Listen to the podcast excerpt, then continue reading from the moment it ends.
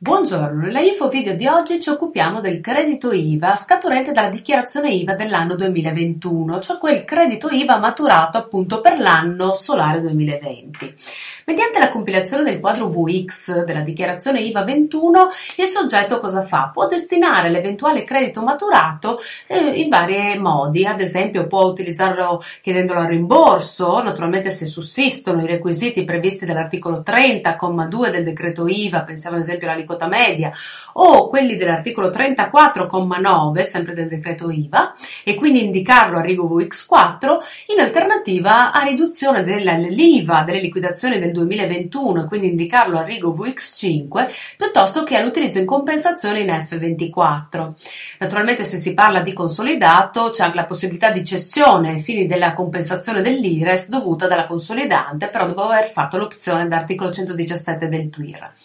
In particolare, ai sensi dell'articolo trentotto bis del decreto I V A, i rimborsi I V A fino a trentamila euro sono erogati senza la presentazione di alcuna garanzia o certificazione del credito. Naturalmente, ehm, se sussiste una delle situazioni in cui invece è obbligatorio il rilascio della garanzia, che può essere bancaria o fideiussoria, eh, pensiamo alla cessazione dell'attività ad esempio, eh, ecco, eh, in quel caso va presentata. Eh, in qualora Uh, quindi la dichiarazione invece rechi visto di conformità o la sottoscrizione da parte dell'organo di controllo della revisione legale o eh,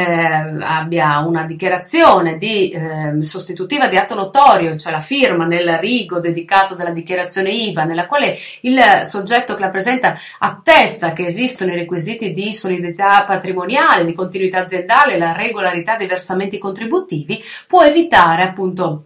il rilascio della garanzia e, e quindi anche o della garanzia appunto o della eh, bancaria o, o la certificazione del credito. Detto questo, però, la compensazione può essere anche orizzontale, quindi nel momento in cui è orizzontale e arriva è pari o inferiore ai cinquemila euro nessun problema. Sono ammesse i, le compensazioni già dal giorno successivo alla fine del periodo di imposta di maturazione, quindi da, già dal primo gennaio ventuno. Invece per quanto riguarda la compensazione orizzontale superiore ai cinquemila euro, naturalmente va atteso il, eh, dobbiamo attendere i dieci giorni, il periodo mobile del dieci giorni dalla data di presentazione della dichiarazione. Quando si intende presentata la dichiarazione? Nella ricevuta telematica rilasciata da Entratel eh, o dal, appunto dal sito dell'Agenzia delle Entrate è riportata la data in cui è stata prodotta e che è quella di presentazione della dichiarazione. Da quella data dobbiamo computare i dieci giorni successivi per andare a compensare orizzontalmente importi superiori ai cinquemila euro.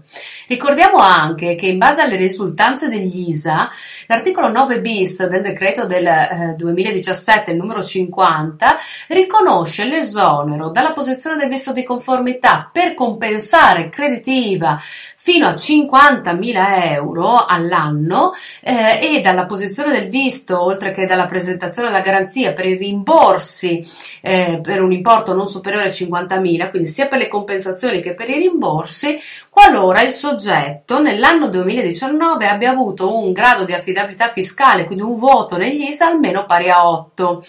oppure ai contribuenti che hanno un livello di affidabilità complessivo almeno pari a otto virgola cinque calcolato attraverso la media semplice dei livelli di affidamento ottenuti per i periodi imposta diciotto e diciannove. Cosa dobbiamo fare? In relazione quindi al credito duemilaventi, per poterlo compensare senza limiti, dobbiamo nel diciannove aver avuto un I S A almeno pari a otto, oppure nel diciotto diciannove una media semplice pari a otto virgola cinque. Qualora ricorra appunto il presupposto, il soggetto cosa fa? Va a compilare nel